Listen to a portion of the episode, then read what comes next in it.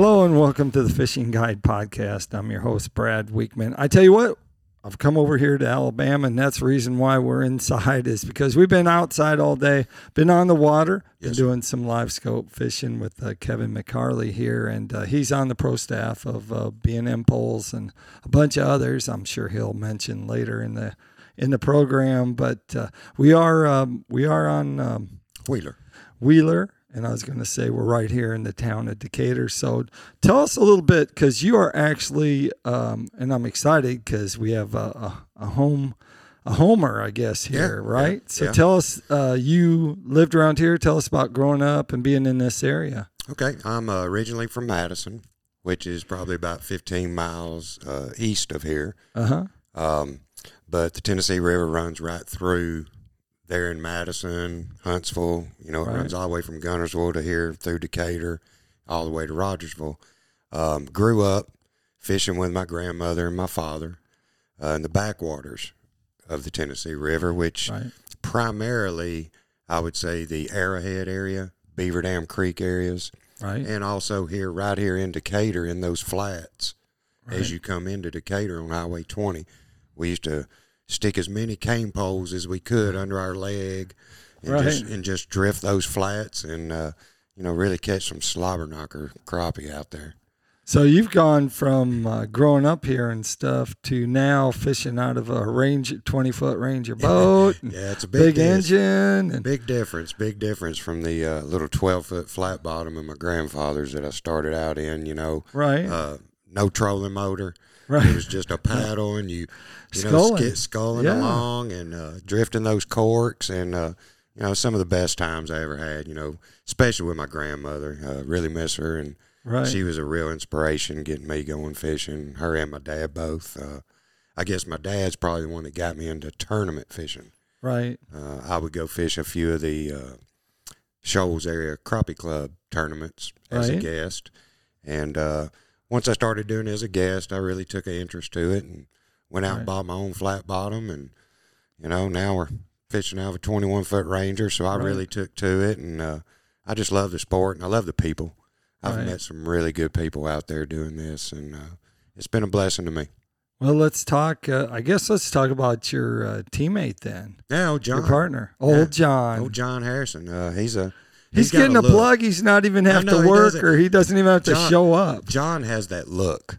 You know, Yeah. he's just he's just got that look. Yeah, I don't I don't think. I've ever seen a picture of him smiling. You know, Right. he's just got that look. But man, John is a uh, he's diehard and he's one of those guys kind of like me. Uh, years ago, before I got into crappie fishing, man, I was into deer hunting, Right. and that's where all my efforts were put. You know, I was out Mhm. trying to get that biggest deer.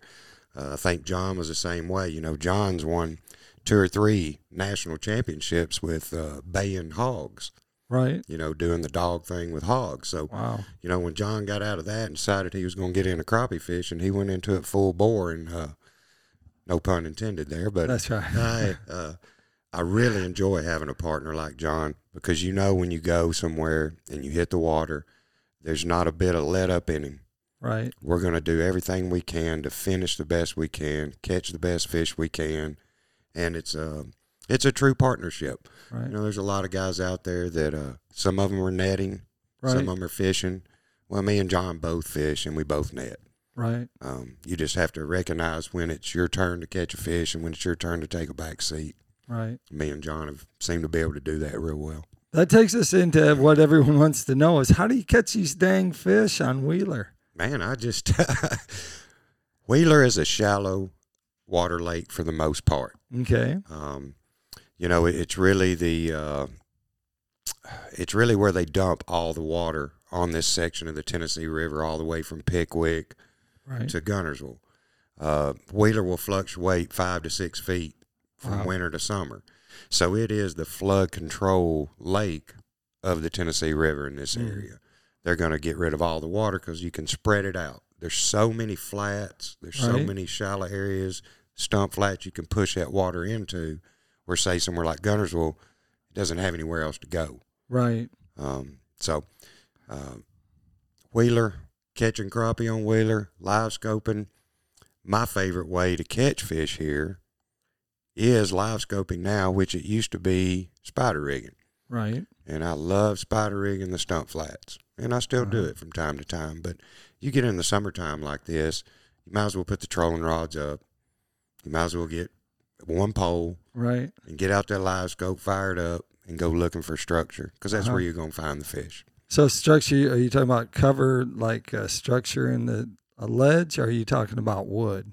Well, I, I try to find uh, I try to find those trees. Uh, one of my favorite places in the summertime would be Yeah. up on the uh, upper end or lower end down toward the dam. Right. I enjoy fishing the First Creek area, Elk River, and both of those areas have a lot of timber that are already in there. And what they do is it's not necessarily growing timber, Right. but it's logs that have come from way up Elk River, Right. which actually comes from Tims Ford Lake.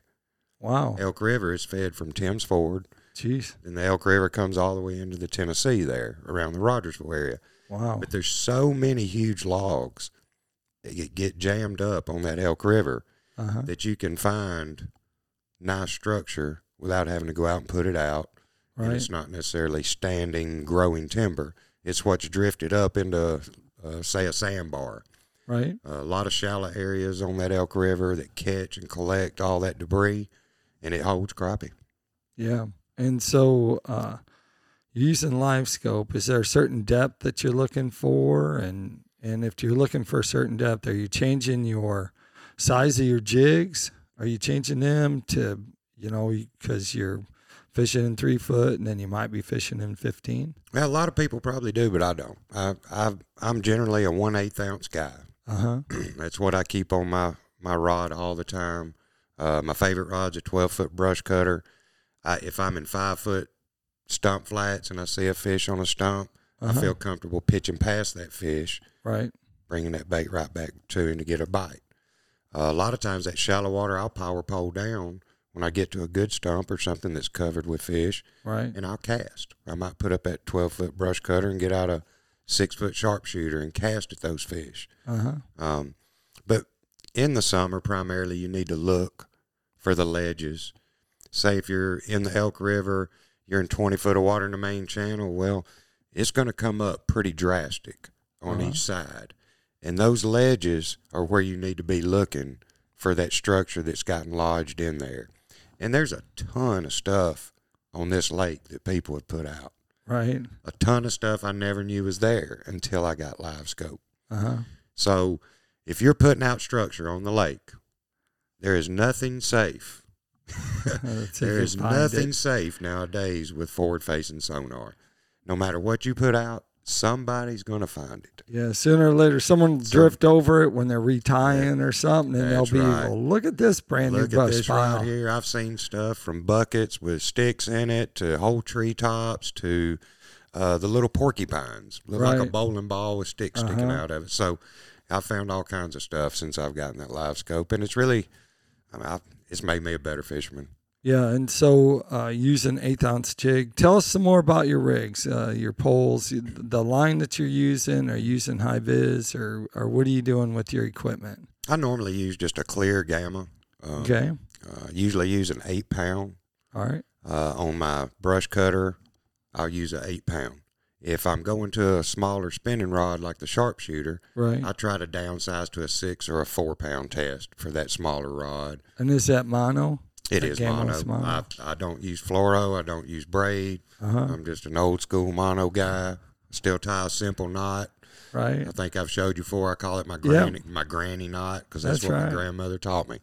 So That's I'm right. just a a simple fishing guy that's got a little bit of electronics that's tried to make the most of them. Right. So um, you talked uh, when we were out on the water. You talked some about um, finding and and catching the fish, but is there is there any tricks to your electronics that help you see it better? How do you set it? How do you set your electronics up so that you can see it? I know you were talking about leaving it in the same range so you saw the fish the same. What I like to do is I like to keep mine anywhere from 20 to 25 foot on the depth range. Okay. Um, the only time I will ever adjust that is if I get into five foot or less of water. Okay. Um, one reason for that is it allows you to, when you're looking at that fish, if you start shallowing up, that fish is going to look bigger than he really is. Right. So if you can keep it at that a consistent depth, what you're looking at is always going to be the same. Right. You know, I guess what I mean by that is uh, if you're looking at a two pound fish and you've got it set at 20 foot, if you raise that up to five foot, that two pound fish is going to look like a four pound fish from Grenada. Right. You know, or he's going to look like a drum and you're just going to Uh-huh. pass him by. So if you keep it at the 20 foot, that helps as far as the recognition of what size crappie you're going for. Um, and as far as the distance out from the boat, right. I always, when I'm searching, when I'm driving along searching, I keep it on 60 foot. Okay. I see something I like, I see a, a brush top, a piece of structure covered with fish, slow the boat down, put on the brakes. I'll dial that thing back down to about 30 foot Uh-huh. where I can get in there and really pinpoint which fish I want to target Right. and helps you have a better approach on your bait to that fish. Let's talk about uh, presentation. Uh, so today we saw a couple different presentations. Tell them about uh, different ways they can use uh, the jig and, and to catch them live scoping. Sure. Um, you know, there's a lot of people. I'd say 80% of the people out there, including my partner John, Right. always runs a tungsten weight with two Right. bobber stops and then a jig. Uh huh. Okay, I'm right the opposite. I never run a weight above mine. I always love to stick with a one eighth ounce jig, Right. let it fall how it does, and that's just a little bit difference in our fishing styles. Right. They both work. They're both effective. Um, I just prefer to have that one jig.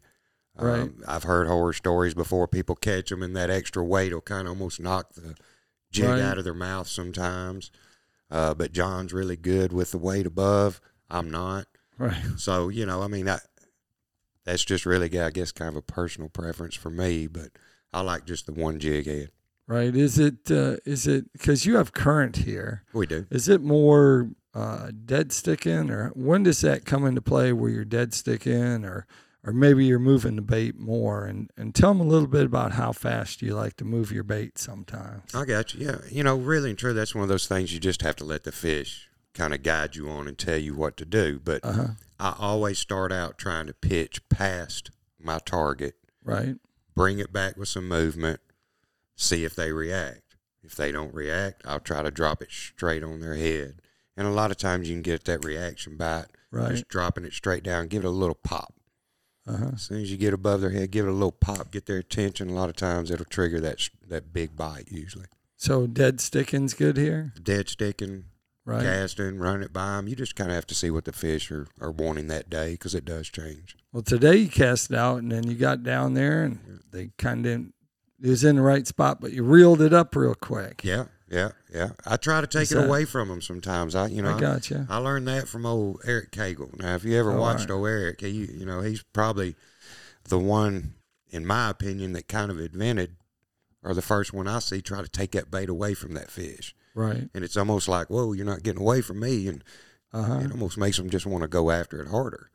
Oh. Uh, but there are times when it's just dead 90 degrees out here, and the fish are kind of like us. You know, they they want to sit on the couch and not do a lot to eat. You know, but That's right. if you can get a bait right there and just dead stick it right in front of them, if they're not necessarily hungry, you might just aggravate them enough to where they will Right. bite. And I've had to do that a lot So in color, the summer. yeah, color uh, patterns for uh, soft plastics here.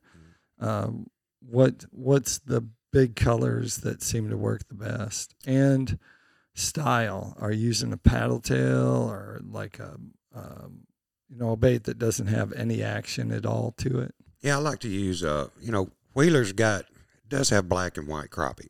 Uh-huh. Uh, majority of the fish that I catch here are white crappie, especially in these stump flats. right. um, or on the edges of these channels and stuff. There, you get into the black crappie, you get out on the main river channel, and you can find some treetops. You'll find more black crappie.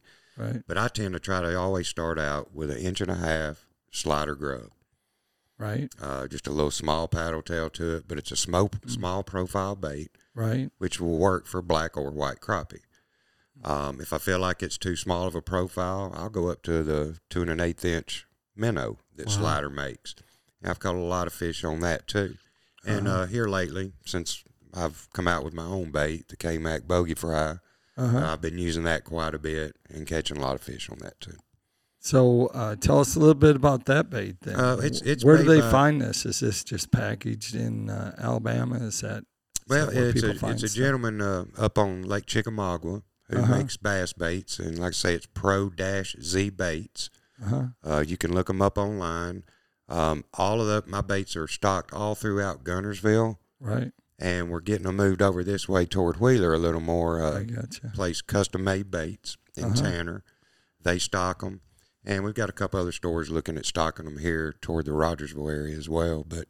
Guntersville, you can find them at GTO, Waterfront, um, several of the places over there, um, Skyline Grocery. a lot of the places over in the Guntersville area carry the K-Mac bogey fry. Right. Well, that's a good that's a good spot to just plug in tackle time now because uh, Pico Lures has um, wow, do they have a wide selection of lures for crappies? They got crankbaits that are just phenomenal, and they're really a hot bait right now. Uh, they have the square bill and they have a deep diver. Uh, we didn't do any of that, uh, but uh, you did mention that it would work. It would. So I, if you people know, would go out there and right. Like troll some crankbaits, pretty much just about any place, uh, especially in those Mississippi lakes, they really like the picos, and so you can check them uh, out online or even their soft plastics, and they have a full line of soft plastic and also bass jigs and bass lures, so you can check them out there at picolures.com. Uh, if they wanted to find out more about you, Kevin, and uh, what you're up to, uh, you have some social media outlets they can go Yes, check out. Yes, sir. Uh, I'm on Facebook, just Kevin McCarley. I'm on uh, Instagram as McCarley Kevin. Okay. Uh, we have a YouTube channel, TikTok. So uh, out there on several of the platforms.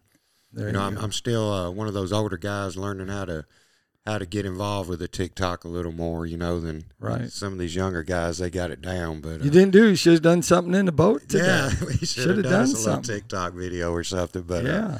but it's uh, Oh. you know, social media has really uh, changed things Right. so much for us. You know, um, it allows us to to reach people that never would have known who Kevin McCarley was.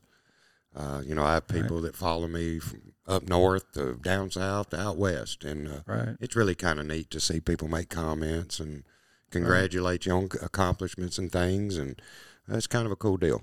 Yep. There, the, there you go. There you have it. Well, like I always like to end the show, make sure you keep your hook sharp and your lures in the water.